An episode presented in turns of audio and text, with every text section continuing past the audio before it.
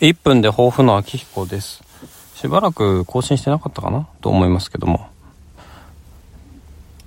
まあ理由はいろいろありますね。やっぱり忙しいっていうことと、やっぱりこうやって、えー、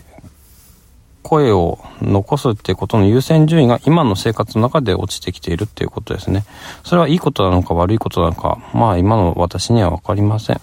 うん。まあとにかく今、この時をがむしゃらに生きていくしかないんだなって思います。で、優先順位っていうのは、やっぱりその、人の状況、環境によって変わっていくものなので、